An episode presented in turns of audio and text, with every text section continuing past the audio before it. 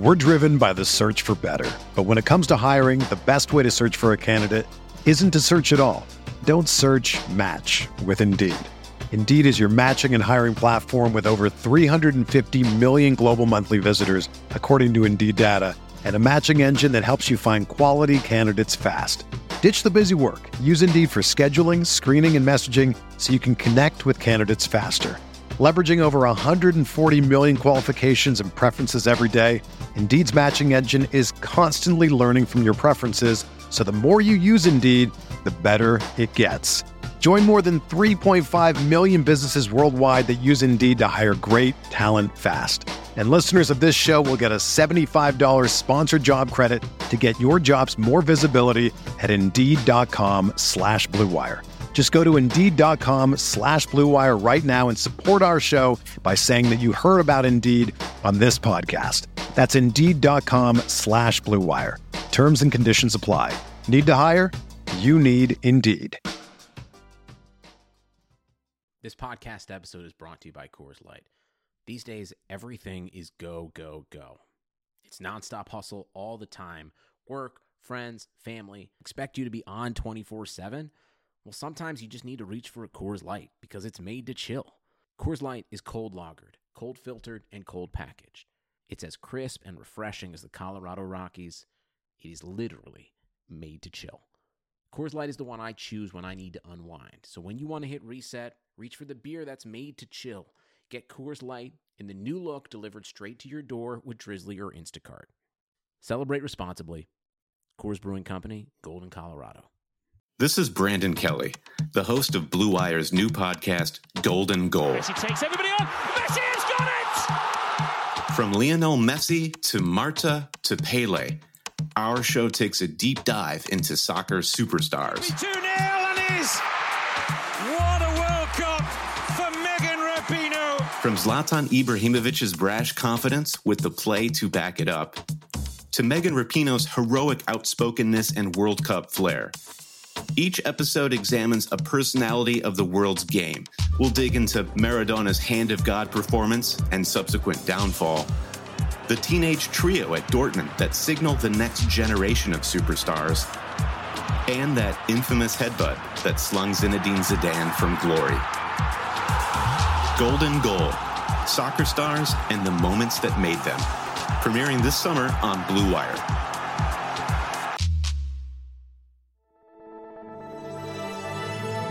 Blue Wire.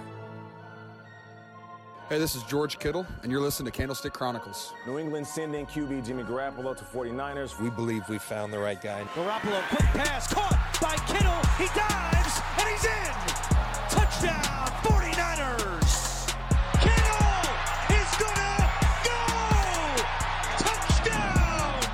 is gonna go. Touchdown. Yeah, you heard it there. This is Candlestick Chronicles, the 49ers podcast on the Blue Wire Podcast Network. I am Kyle Madsen. I write about the 49ers for Niners Wire dot com, part of the U S A Today sports media group. He is Chris Biederman. He covers the 49ers for the Sacramento Bee. And Chris, it is officially hot. And so, my air conditioner has gone out in my home. And so beating the heat has become nigh impossible. I mean, the good thing for you is terrible news. You, it, it is really tough news, and I feel for you immensely. The good thing for yeah. you is you do get to go to work. Like, it's you do point. get to leave your house for work. Yeah, and my girlfriend does this. I'm at the point now where I'm leaving my house maybe once or twice a week. Yeah, the, the thing I'm concerned about is my cats.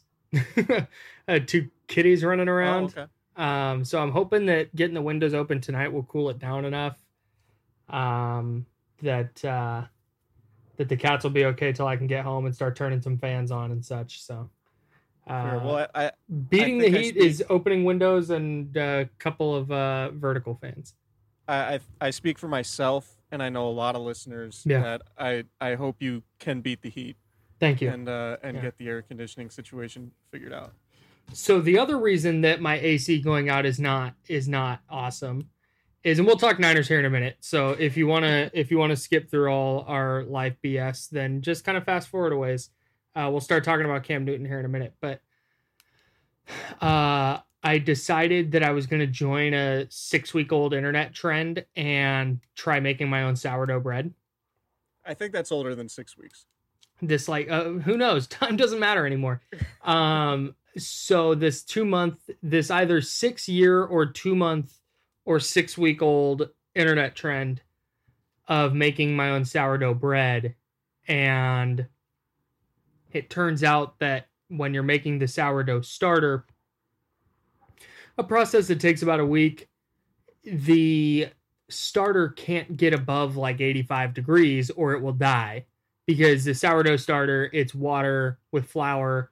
You mix it and then you take out half of it and feed it with, quote unquote, feed it with more water and flour.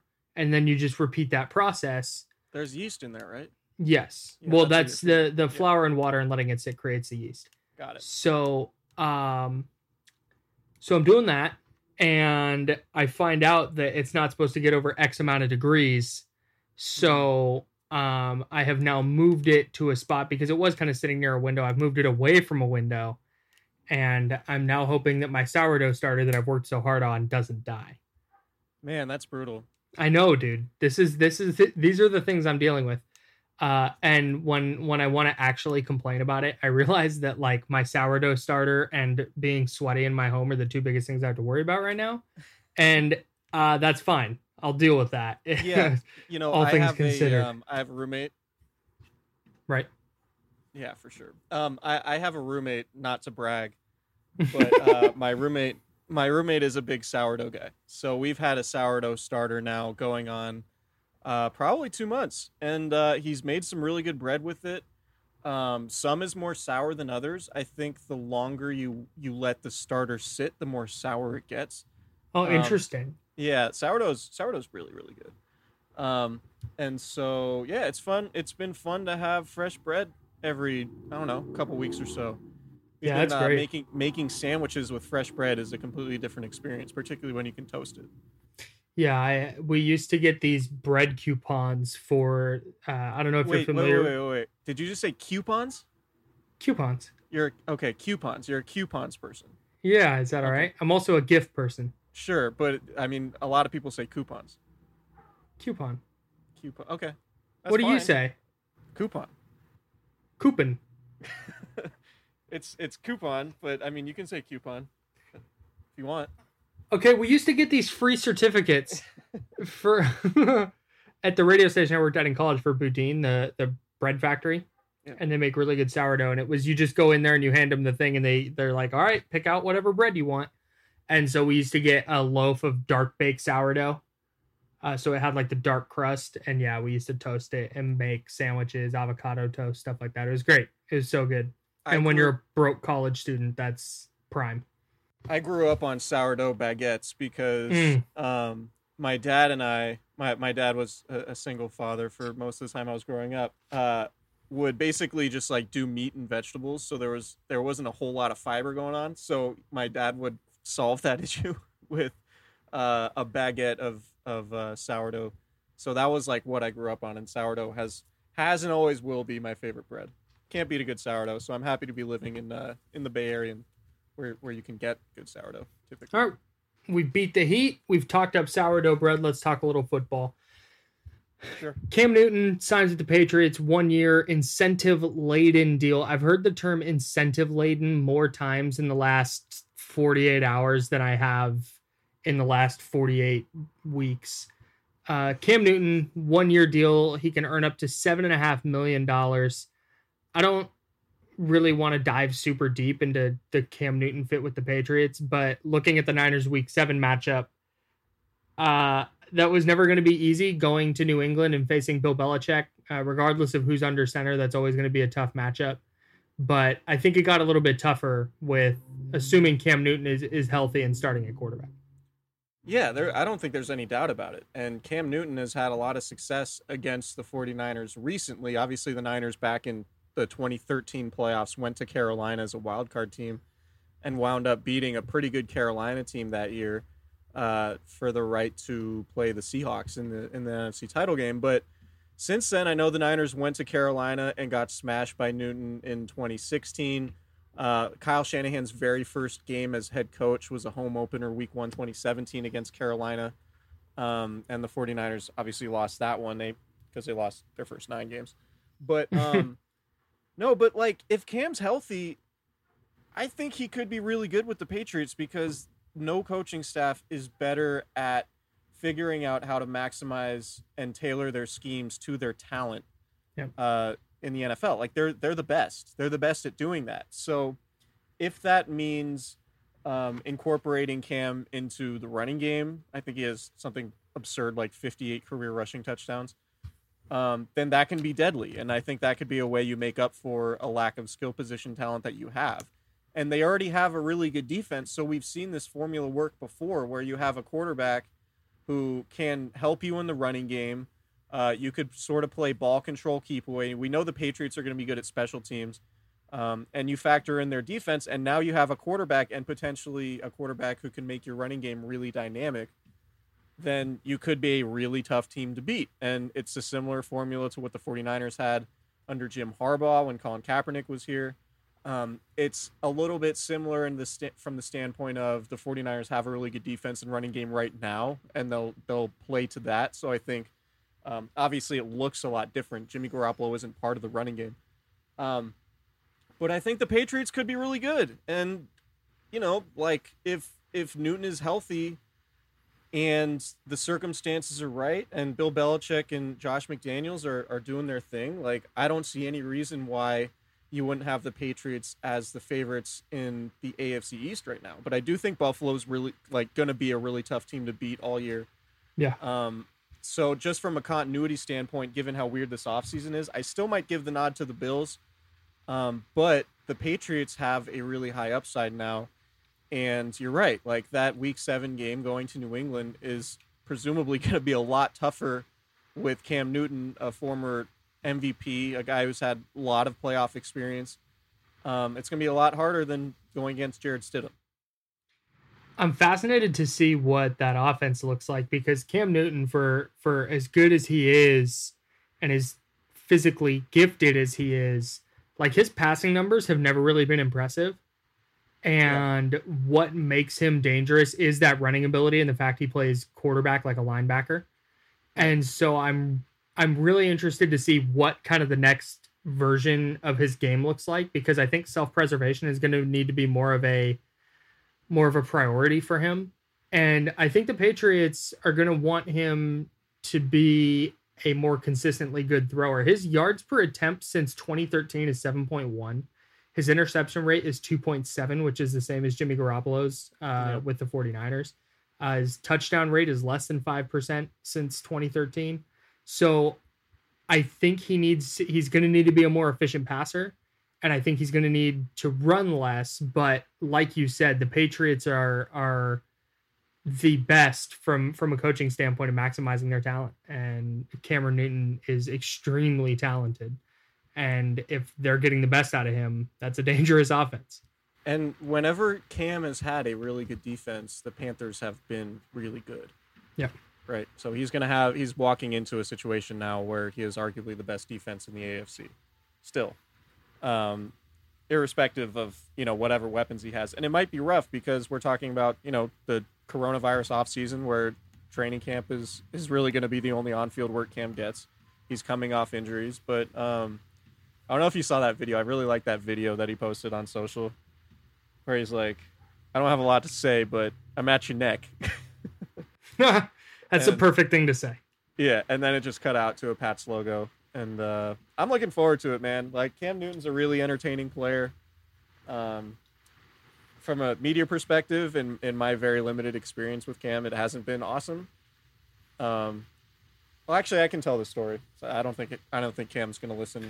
Let me, probably, hey, probably let me. Uh, I don't know. I heard he's an avid listener. Let me just to your point, real quick. Yeah. Uh, the Panthers with Cam Newton in twenty eleven went six and ten. They had the twenty-eighth ranked total defense. Uh, in twenty thirteen, when they went twelve and four, they were number two in total defense. twenty fifteen, that was the year they went fifteen and one. They were number six in total defense. And twenty seventeen, they were number seven. Uh, every other year, with the exception of twenty fourteen, when Cam, uh, as a starter, went five, eight, and one, they had a defense outside of the top ten. Yeah. So it, it's and it's the Pats defense control. Is going to be in that top five range. Yeah. Yeah. They won eleven five in twenty seventeen, to your point. Um, can I tell my Cam Newton story? Please. So I'm covering uh, the Panthers for the Associated Press while the Panthers are practicing at San Jose State because they had games. Uh, I want to say back-to-back games on the West Coast against Seattle and the Raiders. And I think this was twenty sixteen. And so um, the Panthers are not very good in twenty sixteen. Uh, I'm talking to their beat writers, trying to figure out like what's something interesting to write about. There isn't really anything at this point in the year. Uh, so Cam Newton the night before had gone to the Warriors game, and he's boys with Steph Curry because, you know, Curry's a Panthers fan from Carolina. Under Armour guys. Uh, yeah, they're both Under Armour guys. So they hung out, and I was like, cool, mate, this is my angle. This is what I can write um, for uh, for the Associated Press. And then so I tried to talk to Cam in, in the scrum after practice or whatever at San Jose State, and I say, uh, you know, like, could you talk about your night with – I didn't I didn't say could you talk about, but I was trying to get him to talk about the night with Steph and all that. And his answer to my question, whatever it was, was just nunya. And then he looked at the other reporters. And he's the only person to Dynamite. Me, he's the only person to ever give me a nunya. Did he quote Brink at you? I, I have no idea. Remember the Disney movie Brink? Anybody? No, someone tweet me if you know that reference. I I do not know that reference. But first and only, I've gotten like, uh, you know, no comment or... I don't want to answer that question before everybody has, but like never a nunya. It was none of my business, apparently, what Cam Newton and Steph Curry did. And I mean, he's, game or after he's the, not after wrong, the game. But I want to know what salacious things Steph Curry got into that Cam's like, that's none of your business. Don't worry about it. Well, I mean, it's, you know, like if you're, it, it, I, I totally understand him like having personal moments with people, with anybody, and and not wanting that to just be out there and be a story. Um, but to say to to to respond to a reporter with nunya is is funny. And you know, like athletes, athletes are different. Cam's different. Um, everybody's seen the Super Bowl video uh, after they lost. It, it, he's not known for being awesome with the media, but you know what? I am really looking forward to uh, to all the jackets that are that are going to come out. Now that he's going to be in New jackets. England after home games, like November and December, like Cam's jacket game is going to be fire. Can't wait to see Cam Newton's jacket game in New England. And I wonder if Bill Belichick will pick up any any fashion tips from Cam. Hopefully a, hopefully a headscarf. Yeah. I could see Belichick rocking a headscarf. That would be nice. Underneath the hoodie, I could rock with that. Yeah. Uh, all right, let's get to a break and let's talk about the 49ers. All right.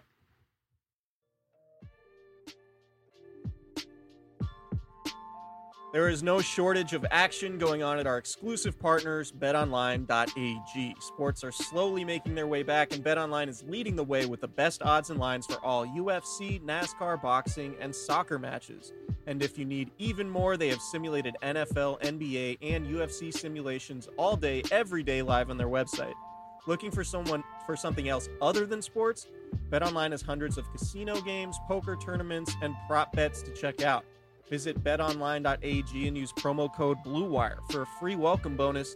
That's one word, BlueWire. BetOnline, your online wagering experts.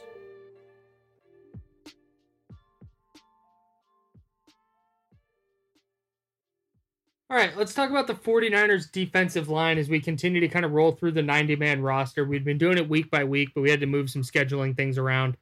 And we're diving back in now. So we finished up the offense. We're going to jump over to the defensive line where I think the starting group is, for the most part, set.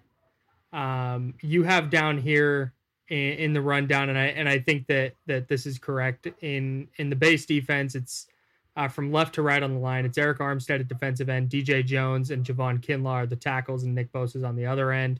And then in sub packages, uh, it's Dee Ford uh, on the left side with Armstead, Kinlaw, and Bosa. It's from left to right, uh, but then they'll obviously move around uh, as as they see fit. But uh, I, I I think that that starting group is pretty much set. I want to start off here, uh, Chris. Is there is there anyone you see uh, penetrating that starting unit and and maybe knocking out one of either uh, Kinlaw or Jones? Because I think Bosa and Armstead are probably pretty set. Uh, not really, because you're talking about four first-round picks. Right.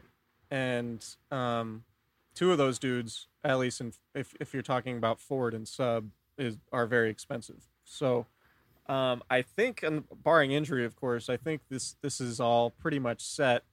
Um, I guess the the spot where you could potentially see a little bit of movement might be nose tackle, mm-hmm. because you have D J Jones coming off an ankle injury. Um, I think D J Jones is actually going to be really good. And, and I do he's, too. I think he's one of the guys who could break out um, this season in terms of, you know, guys who haven't necessarily established themselves as, as consistent quality players. I think D J Jones could, could become that guy. But given how entrenched and, and how invested the 49ers are and everyone else, those guys are going to start. Um, maybe Solomon Thomas gets a little bit of run if there's some injury somewhere along the line. Um, maybe Julian Taylor is somebody who could, I mean, he could replace um, Jones at nose tackle if, if there were an injury or something there. But no, I I think the starters are, are pretty much set, and, and I think the 49ers are, are pretty excited about rolling that group back out again, particularly Nick Bosa in year two, um, Dee Ford yeah. healthier. Uh, we'll have to see what Kinlaw brings, and, and if Armstead can replicate his really good season. I, I think he can, but um, it's still got to be, you know, if it's not the best in the league, it's certainly top three. When you mentioned it there, Kinlaw and Armstead are the two guys. I'm with you. I think Jones is at worst a really solid starter. Uh, um, and, and, and Nick Bosa, I think, is going to be, uh, you know, defensive player of the year candidate for the next five or six years. Dee Ford had the knee surgery. I think he'll be better and hopefully on the field more consistently this year. But it feels like Armstead and Kinlaw are the two guys that are really the linchpin to this whole thing, because they they took Kinlaw number fourteen overall to presumably replace DeForest Buckner, and they signed Arik Armstead to a long-term, uh, pretty expensive contract. So those are the two guys that that I think are really where the success of this defensive line is going to hinge, because if Arik Armstead's going to be a ten-sack guy again, and Javon Kinlaw can be what seventy percent of the player DeForest Buckner was, sixty-five, seventy percent. Yeah. It, it's it's hard to believe this defensive line takes a big step back. Yeah, I think it's ultimately the D line is going to be as good as as guys are healthy. Right? Like yeah. Nick Bosa, I it's safe to say Nick Bosa playing every single game last year was a relative surprise, given that, you know, the knock coming in on him was durability. Um, so, yeah, Bosa did it for one year, but now he's got to do it for a second year. Um, Armstead's had a lot of injuries in the past, right? So, I mean, and Ford's obviously been nicked up too. So if everybody's healthy, um, I, the D-line's going to be excellent. It's going to be great. If if they're dealing with injuries and you're talking about Solomon Thomas having to play more, um, Ronald Blair having to start, um, Kentavious Street getting a lot of run in the rotation, then I'm a little bit more worried, um, because I think, you know, the, the secondary last year was excellent, but losing Joe Woods, the, the passing game coordinator on the defensive side, who's now the coordinator for the, for the Browns, of course, that, that is a significant loss. Um, so I, I do wonder what the secondary is going to look like this year, because it could be that what we thought about the secondary last year might apply this year, right? Like we saw the secondary mm-hmm. not make any moves Um, outside of bringing in Joe Woods, and then they got good health, and suddenly the secondary went from one of the worst in the league to one of the best. Right. Um, now without Woods, with that same personnel that we were critical of going into last year, I wonder if it's going to look a little bit more, um, more pedestrian, I guess. But you can mask a lot of secondary issues if your pass rush is getting home, and particularly if you only have to rush four guys. So, and that's not to say, you know, you and I are the uh, the first settlers at Jamie Ward Island. Yes. Richard Sherman's obviously still really good, and he's going to be in a contract year. Um, and you know, like, so I, I it's going to be about the health for the for the D-line for me, because if everybody's available for, you know, fourteen games or whatever, like, it's going to be really good. Well, yeah, and I think we saw the pass rush slip a little bit last season when they started having defensive ends go down, backup defensive ends and their their reserve defensive tackles. Um, they they were really good when they just had kind of a relentless group that that went at opposing quarterbacks for four quarters. But when that depth went away, when Ronald Blair went down, um, when uh, Demontre Moore went down, and then there was there was another injury on that side. Um, yeah, Dee Ford went out. Uh, D J Jones got hurt. Like, they just had all these injuries on the defensive line, and the and and when the depth suffered, uh, the the starting group wasn't as effective, especially late in games. So I think that's going to be really important too, is figuring out who the best uh, group of players is behind them, especially pass rushers. Uh, they brought in Kerry Hyder from the Cowboys in free agency, and he had his best year as a pro in twenty sixteen in Detroit under Chris Kocurek, and he tore his Achilles uh, the following year and hasn't really been the same since. But you you, you have him, you have Kentavious Street coming back, Julian Taylor, Kevin Givens, uh, Solomon Thomas, who you mentioned earlier. Uh, Blair's coming off the torn A C L. Uh, he expects to be back for the start of the year. I just, I think out, outside of that starting group, I think when you look at the Niners roster, I think this is the deepest group uh, on on on that roster. Really? You think the D-line's the deepest group they got? Yeah.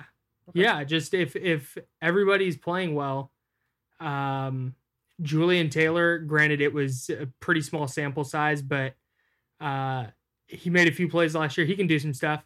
Um, Ronald Blair is good. I think Solomon Thomas in the right role is obviously not uh, a number three pick type of good, but I think he can be an effective N F L player uh, as yeah. long as you're not leaning on him to rush the passer off the edge. And then if you're getting, uh, if you're getting some production from, from Kerry Hyder and, um, and, and I mentioned Julian Taylor, if he can come in and, and spell Jones and Kinlaw, uh, I, I think they're pretty good. So I actually think, As I think the Niners' defensive line is their best um, position group. I think that's obvious. I don't think it's their deepest. I actually think the offensive line has a chance to be the deepest one, the deepest group. Okay, that's fair. Yeah, Dan Brunskill, Justin School, they're we coming have a, back. We have we, starters. We Sean have a Coleman. Podcast topic. Yeah, Sean Coleman, Colton McKivitz, Tom Compton. You got a lot of guys who could potentially be starters who are going to be, you know, the third backup. Okay, I can dig it. All right. Um, do you think Dee Ford is going to be like what? So he had surgery. He had tendonitis in his knee that had gotten so bad that he needed to have it surgically repaired, which is pretty rare. But this was an issue for him going back to his last year in Kansas City in twenty eighteen. Mm-hmm. When Ford was on the field last year, he was really good. And the Niners pass rush was noticeably better. And I think that was really clear in the divisional playoff against against the Vikings. There were times where he would line up on the same side as Bosa, and Minnesota just didn't really have an answer. And I'm not sure any offensive line would uh, with those two guys coming from the same side. Uh, are you what what type of season are you expecting from Dee Ford, assuming he's healthy? Is he a guy who can be ten, twelve sacks and a few forced fumbles, or is he not going to be on the field enough to make that happen? If you look at the trajectory of Ford's career, he... He has one really good year, a down year that has to do with injuries, a really good year, and then a down year that has to do with injuries. So if you go back and follow the trend of the last six years, Ford's due to have a big season, right? twenty fifteen, he had four sacks um, in fourteen games. He had ten sacks next year in twenty sixteen, really his first time as a full-time starter. Only played in six games. I, I, wanna, I forget what the injury was. Um, Only played in six games in twenty seventeen, two sacks, and then thirteen sacks in twenty eighteen, um, and leading the N F L with seven forced fumbles and leading the league in most turnover-worthy worthy plays because he had a few interceptions forced uh, via his pressure. So I think, I mean, just based off that trend, we're due for a good Dee Ford season. And listening to him talk in, in the Zoom call we had with him in the spring, he was really optimistic. He was, you know, he said he was basically playing on a blown tire last year.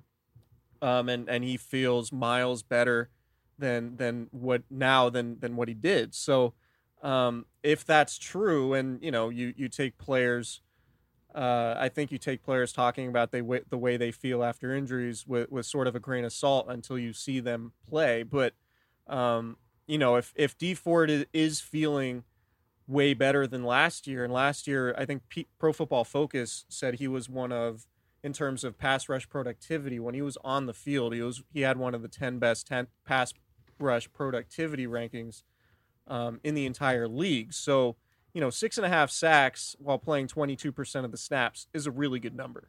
So you would think if he's healthy and able to double up his snap count, um, at least, that he would be hovering around double digits. And if Dee Ford and Nick Bosa are both available and both in the double-digit range, on top of what you have inside with Arik Armstead, who had ten sacks last year, and then Javon Kinlaw, if you think he's going to be um, effective from the jump, like, the Niners are going to be in a really good spot. Yeah. And when everyone is playing well, Dee Ford is going to have a ton of opportunities. So um, just based on the trajectory, like I said, I think Ford Ford is due for a good year, but, you know, he is a little bit older now. He's, he's going to be twenty-nine. Um, it is another surgery, and it's a knee surgery, so a pretty significant one at that. So you always have to take that into account. But I think Ford looks at the future in that if he doesn't have a good season, it's probably his last big payday in the league, right? Right. If he has a really good year, then the 49ers keep him around, um, and he makes a ton of money going forward, but they have an out after the season, Um, because all the guaranteed money is going to be gone. So if Ford isn't if Ford isn't really good, the 49ers are more than likely going to move on, because we know cap space is going to be at a premium. And I think Ford and maybe Quan Alexander might be in the same boat, in that those guys might be the ones that um, they have to get rid of if they're giving big contracts, if and when they're big giving big contracts to George Kittle, Fred Warner, um, and maybe Trent Williams too. So it's a big season for Ford. It's more or less a contract year. And uh, so I think it is it is going to be, it projects to be a good season for him, but we'll have to see. Yeah, I'm I'm fascinated by what the 49ers plan is with him beyond this season, because like you said, they can they can let him go for pretty cheap. And even if he has a really good year, they may look into they may look into letting him go and, and trying to trying to replace him. But yeah, if, if, if, if, if he has fifteen sacks this year, I, I have a hard time believing they just outright let him go. Like he, like you just said, uh, he may be a trade candidate. So that's something I'm, I'm watching, you know, big picture down the line. We talked a little bit about D J Jones and, and what kind of player he's going to be. What's his ceiling this year?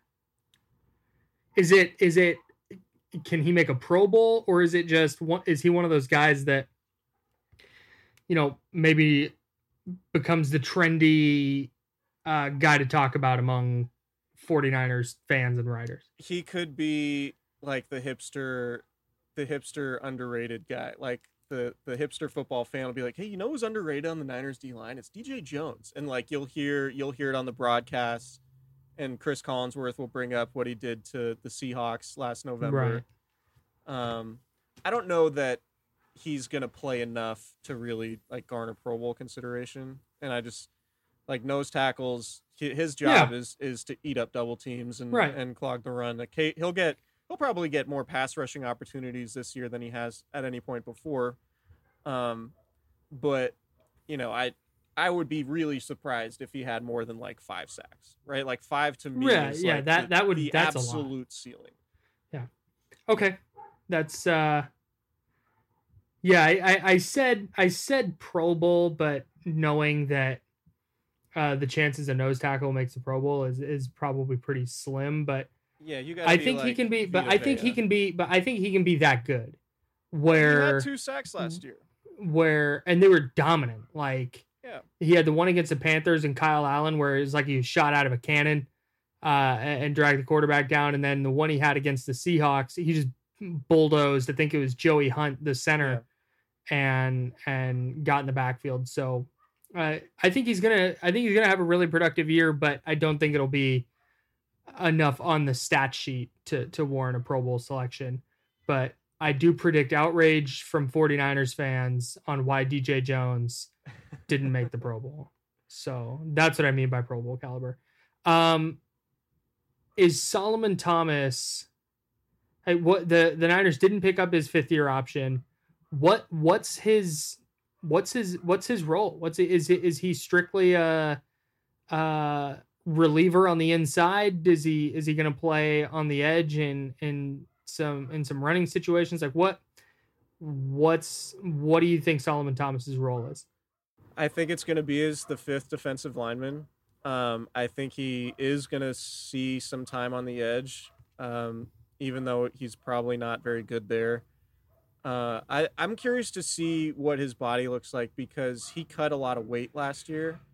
And um, it was mentioned by, it's been, it's been mentioned by 49ers coaches that like, he might've been too light to really be effective on the inside. And that's where, that's where his skill set probably projects the best. So he was like, he was edge size, um, but playing inside just didn't yield the results that it might've if he got stronger. So, Uh, we'll have to see. If he gets stronger, then I think he he would have a good chance at, at being a significant contributor as a pass rusher on the inside um, because you just don't know what to expect from Javon Kinlaw. Is he going to come in and be a good player right away, um, or is he going to go through lumps that a lot of rookies do and he's not going to be uh, a super productive player or like an every down starter until, you know, his second season. So maybe Solomon Thomas, who's also in a contract here, by the way, um, takes up some of those snaps. You obviously lost Sheldon Day, who played a decent amount of pass rushing snaps last year.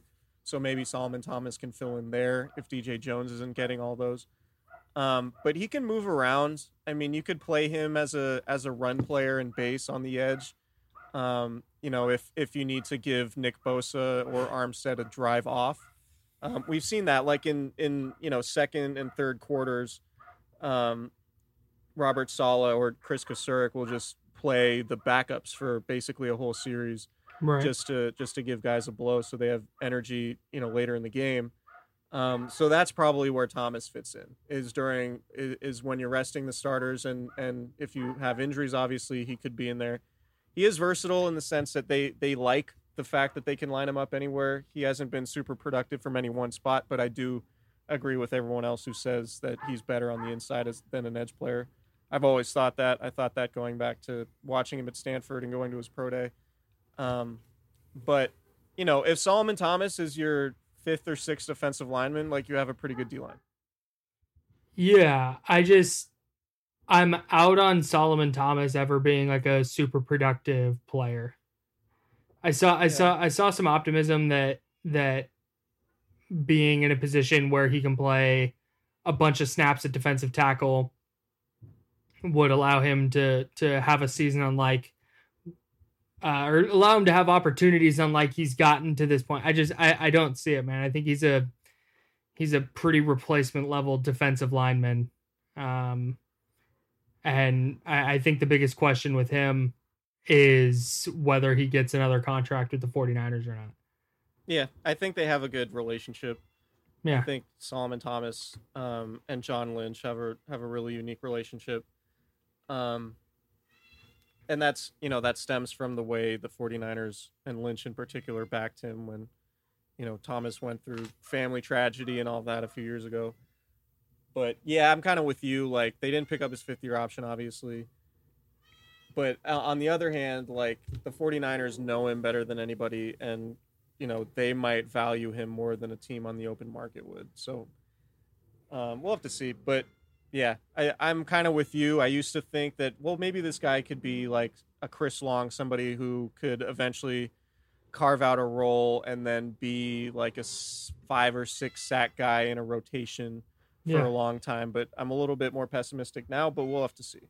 Um, can I ask All you right. a question? Mm, fine. Who's leading the Niners in sacks? Nick Bosa.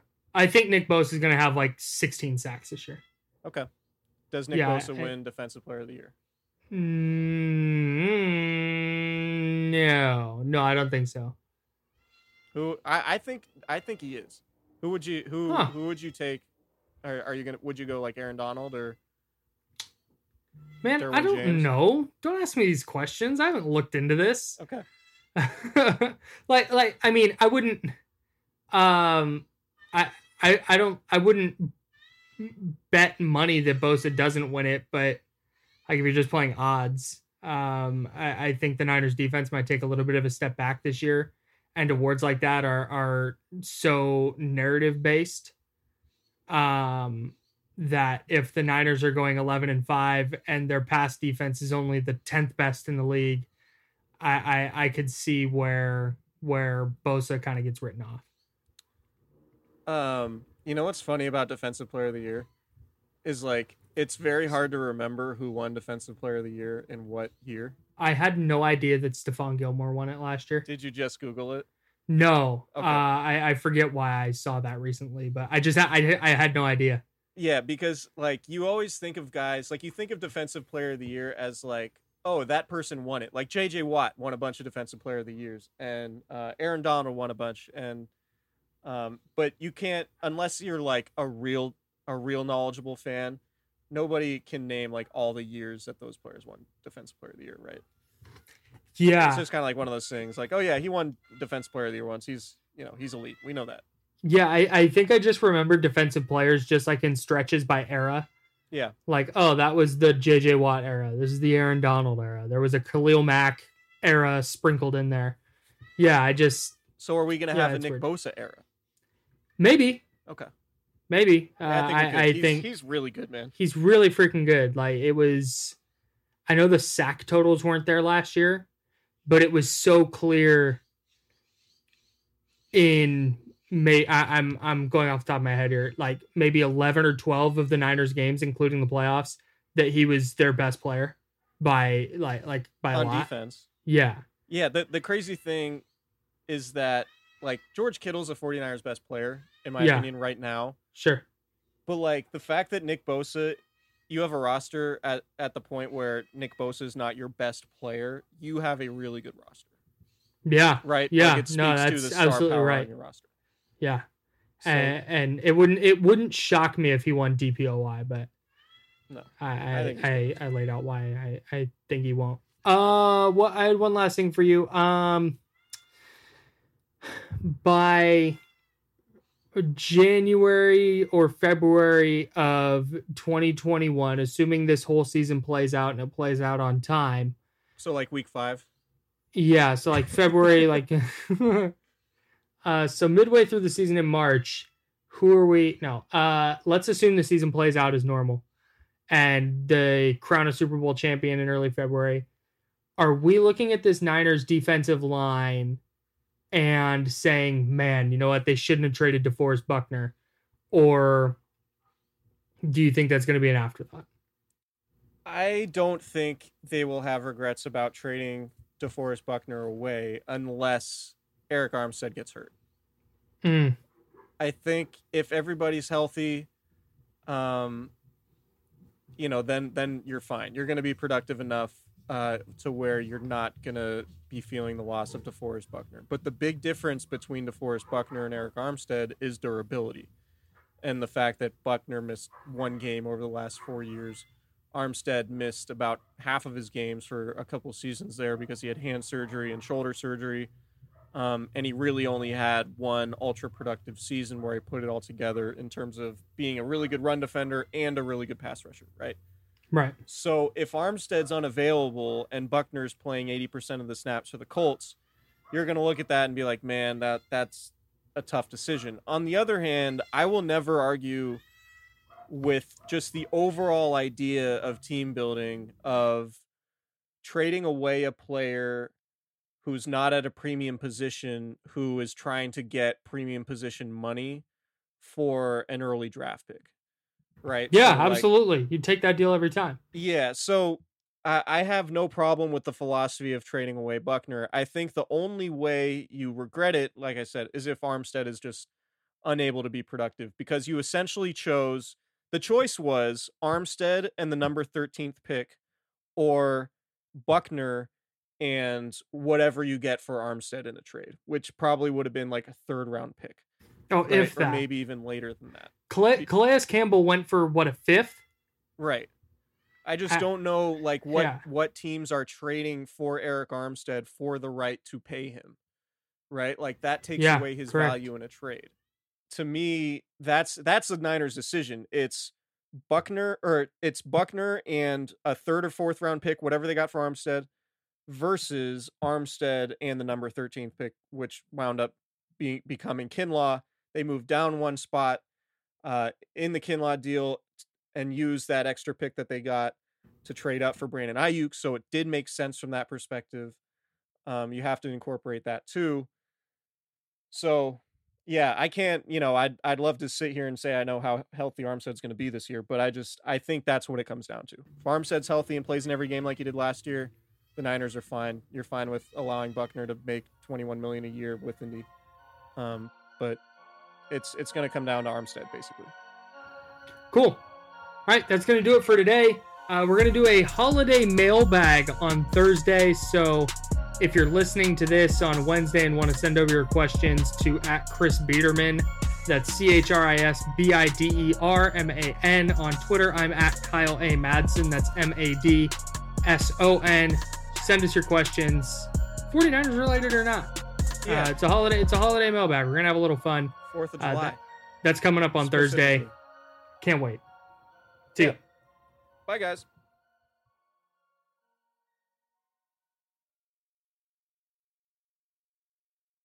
Everyone is talking about magnesium. It's all you hear about. But why? What do we know about magnesium? Well, magnesium is the number one mineral that seventy-five percent of Americans are deficient in. If you are a woman over thirty-five, magnesium will help you rediscover balance, energy, and vitality. Magnesium supports more than three hundred enzymatic reactions in your body, including those involved in hormonal balance. From functional medicine doctors to mental well-being and female hormone experts, we all know that magnesium is the one mineral to improve all aspects of well-being and health. But which one?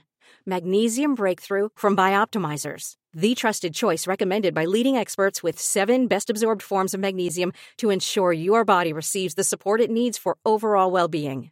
Go to bioptimizers.com slash balance today and use code balance ten for ten percent off. Support your journey to wellness at B-I-O-P-T-I-M-I-Z-E-R-S dot com forward slash balance. Magnesium Breakthrough from Bioptimizers, your foundation to optimal health and vitality.